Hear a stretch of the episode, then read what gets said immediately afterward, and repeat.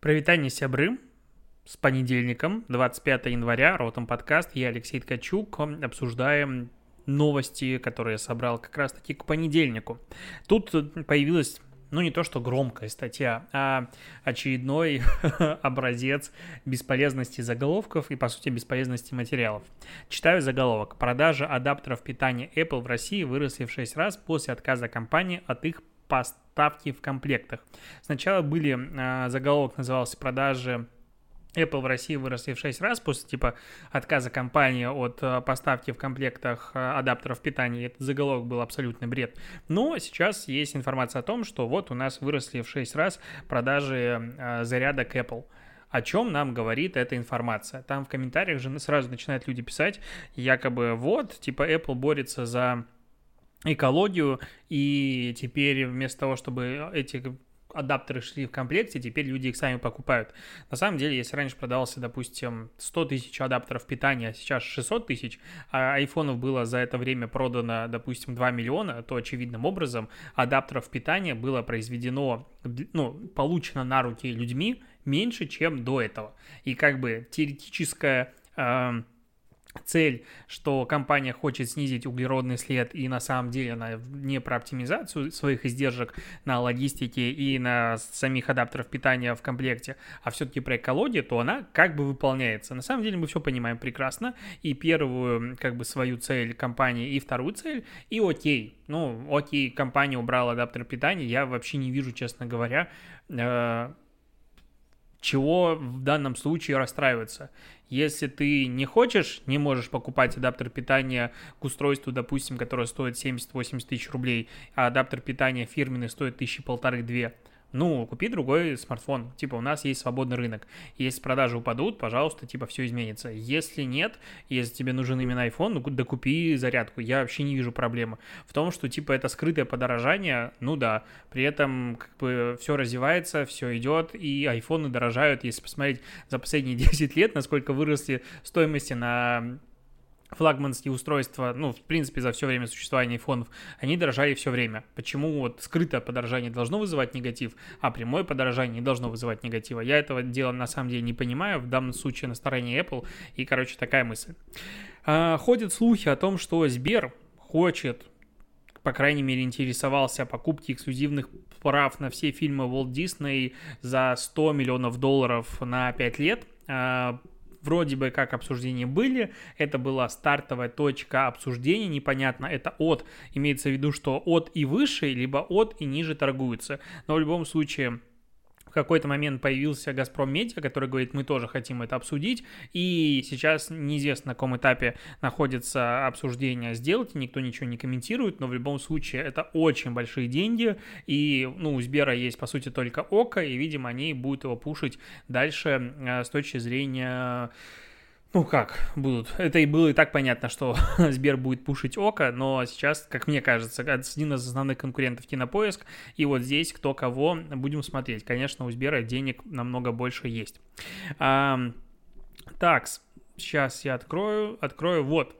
А, странная новость. Законопроект по, по, по, новый планируется. Короче, власти намерены внести в Госдуму законопроект о доли размещения социальной рекламы в интернете. Закон предусматривает замещение не менее 5% от объемов в интернете социальной рекламы. Э, ни хрена ж себе 5%. Но это прям много, 5%. Если подумать в деньгах, это прям охренеть как много. Кто будет решать, какая социальная реклама где будет находиться, каким образом реклама в интернете, вот эти вот минимальный объем должен будет соблюдаться, а получается, ну, если с баннерами, то там все понятно. За баннер каждый платится аренда, они видны, их все можно посчитать, и там вся отчетность есть. А в, допустим, рассмотрим ВКонтакте. Соответственно, ВК должен будет рас, ну, раскрывать данные регулятору о количестве показов своей рекламы в принципе за квартал или там за год, и из них 5% он будет давать на социальную рекламу, и кто будет выбирать эту социальную рекламу, каким, ну, короче, очень много вопросов, очень много странного в этом есть, пока мне этот законопроект выглядит супер диким, супер странным и супер необычным. То есть, если у билбордов еще каким-то образом могу оправдать наличие социальной рекламы, потому что как бы тут город выдает, э, условно говоря, землю, и вот, ну, в целом, в теории это можно каким-то образом все-таки обыграть, то в интернете, откуда должна взяться социальная реклама, и еще и в объеме 5%, это, конечно, ну, то есть, по сути, если так смотреть, если у меня есть сайт, на котором я зарабатываю миллион рублей в месяц, После появления этой штуки я точно так же хочу зарабатывать миллион рублей в месяц. Соответственно, нас ждет условно подорожание всей рекламы в интернете на 5%, потому что показов больше не станет, но при этом за меньший объем показов реклама ну, кто платформы захотят заработать столько же денег. Поэтому, ну, будет расти конкуренция, и на 5% подорожает реклама. Такая у меня мысль получается в голове. Ну, а в объемах Рунет это, конечно, немало денег. Поэтому новость такая странная. А, из Кореи новость пришла типа как микрокейс. А, корейский Netflix попал в книгу рекордов Гиннесса за самую маленькую рекламу в журнале. А, это объем, площадь 1,7 сантиметра на 2,4 сантиметра. Там изображен постер сериала Busted какой-то, я не знаю, и вот это самая маленькая реклама, которая вошла в книгу рекордов Гиннесса. Причем для нее выделен огромный белый э, квадрат, чтобы эта как бы реклама смотрелась, и вот такая логика.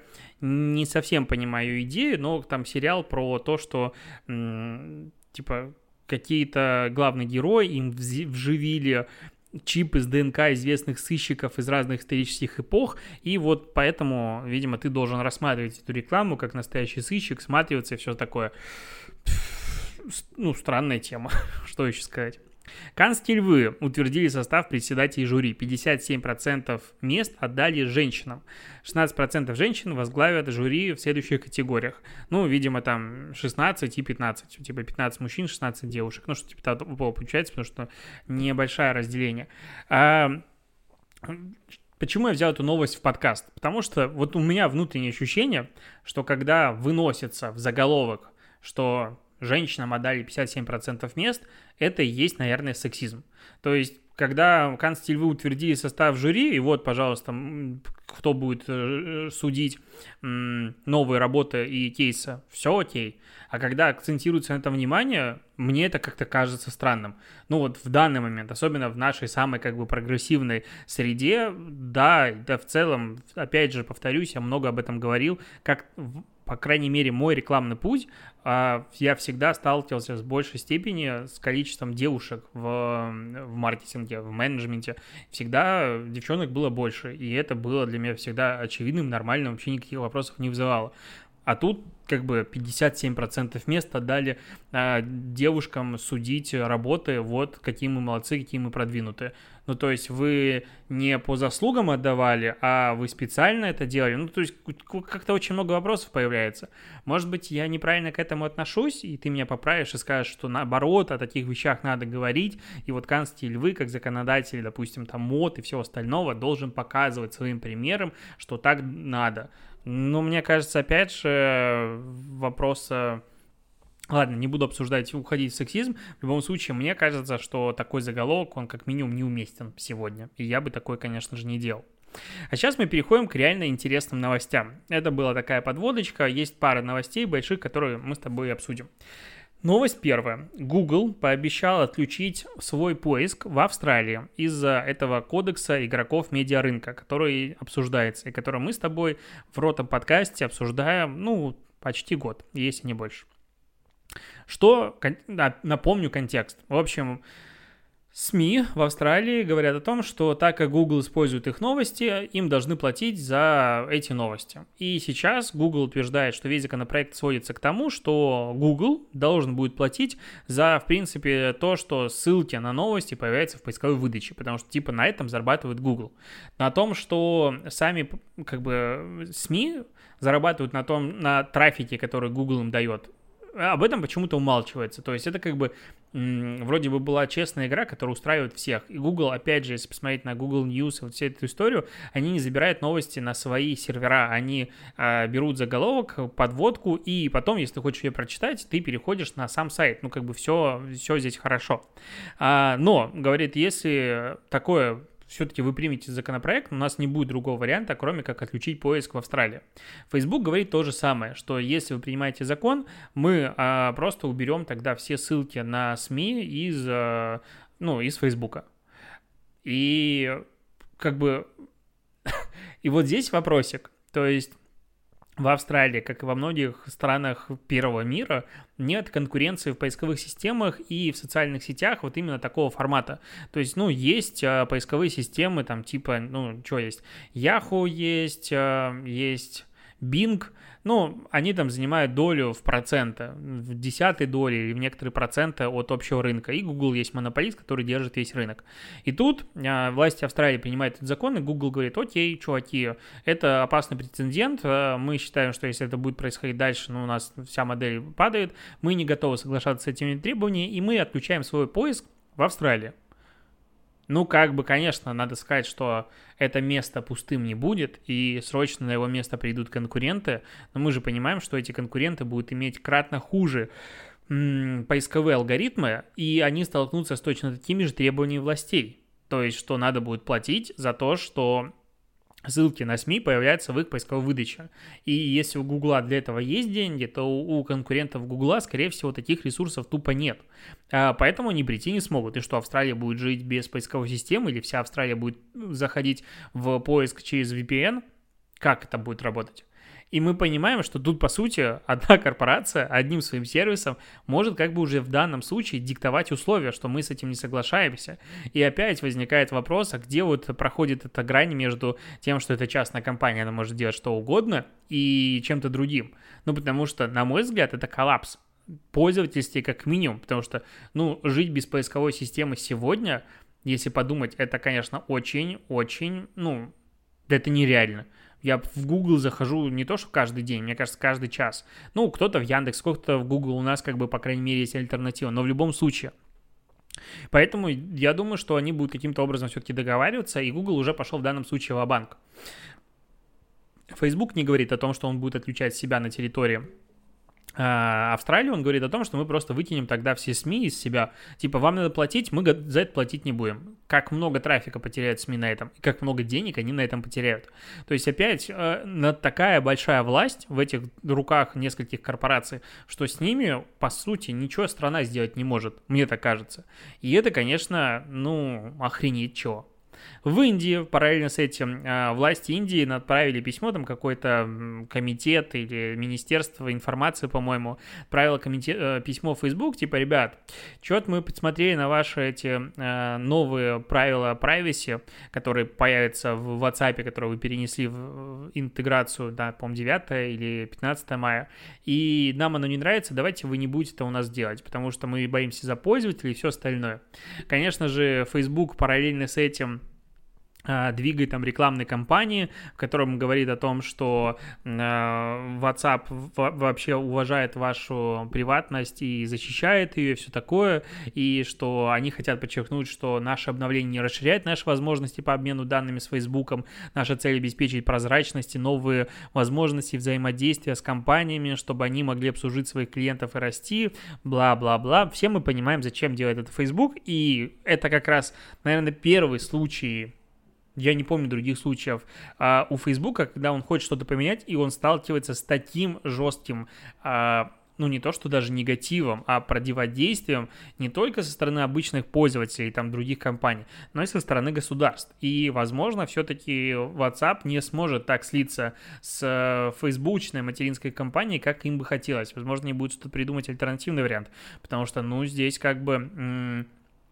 Индия уже показала, что Индия умеет банить приложения на раз-два, и все китайские приложения оттуда улетели. WhatsApp в Индии, это, по-моему, главный вообще платформа для общения, а, всего, вообще все, что можно представить, и растущий рынок, и там количество новых пользователей прирастает, конечно же, гигантскими размерами. Если типа WhatsApp оттуда ударят, то это будет, конечно же, удар. И это будет потерянный рынок для будущего. А кроме WhatsApp есть еще Instagram, который там себя чувствует достаточно хорошо, Facebook, который развивается. То есть, ну, индийский рынок терять явно не захочется марку.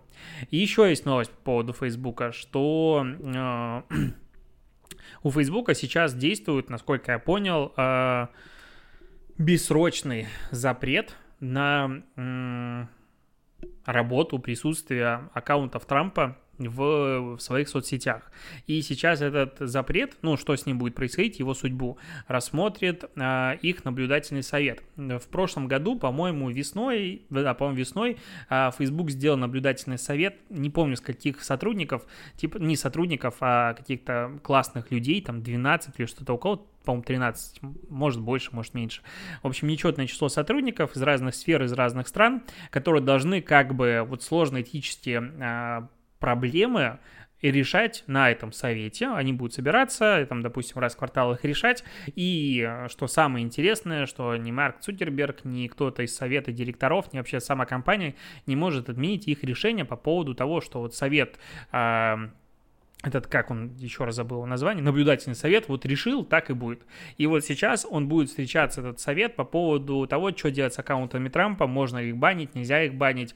И вот это, как бы, подход, когда есть какая-то отдельная структура, которая каким-то образом, опять же, выбирается, и она должна это дело рассматривать, он мне нравится чуть больше, чем когда есть модераторы, возможно, руководитель модерации, возможно, даже сам Марк решает, что делать с тем или иным аккаунтом. Потому что вот свежий, свежайший просто пример, тут забанили Рогозина. Э, и, конечно, э, Рогозин, товарищ, весьма странный в публичных коммуникациях и в том, что он делает с Роскосмосом, и я ему не симпатизирую вообще ни разу. Но э, что произошло? Тут э, кто он? Бывший посол э, США в России Майкл Ракфол, Ракфол, он э, публиковал там твиты, типа «Освободить Навального» и «Фри Навальния», типа какая-то ну, свободная Навальния, я не знаю, как перевести это слово, типа свободная Навальния, как страна.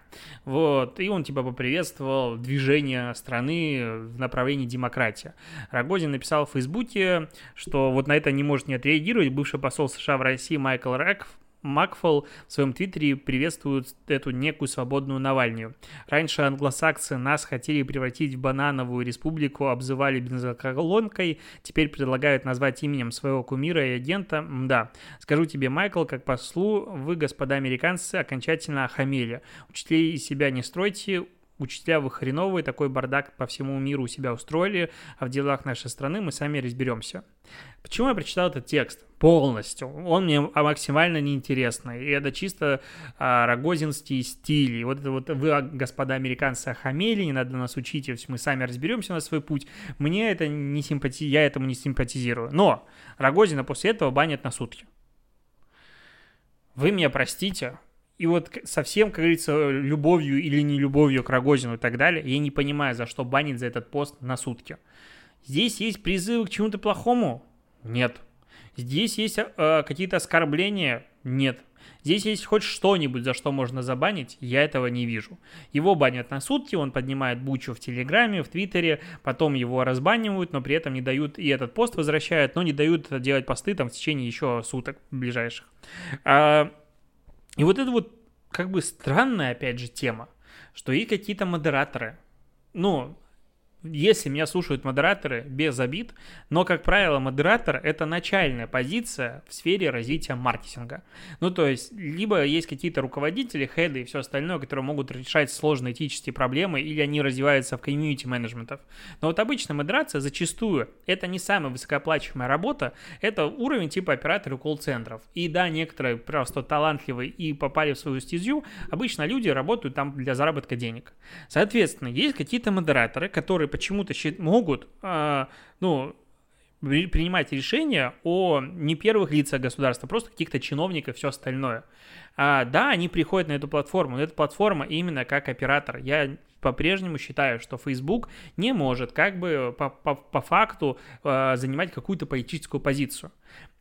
мне кажется, что сейчас они эту позицию, ну, не сейчас, достаточно давно занимают достаточно прямо и активно. То есть э, сборы, ну, встречи, сборы в поддержку, как он называется-то, Трампа во время инаугурации Байдена в, ну вот когда она там была недавно, а Facebook все удалял. И это всем было нормально для противодействия каким-то конфликтам и всему остальному, потому что они там неправильные а, сторонники Трампа, он проиграл. Я как бы это, в принципе, внутри себя поддерживаю, мне очень сложно с этим не соглашаться. С другой стороны, есть такая же ситуация, которая происходит ровным счетом у нас сейчас вот здесь. И я на площади Восстания вчера стоял в пробке, и буквально разгон демонстрации был на моих глазах, вот типа на расстоянии вытянутой руки. То, что я видел, кстати, вообще ни в какое сравнение идет то, что было с Беларусью, конечно же. Ну ладно, это я отхожу от темы.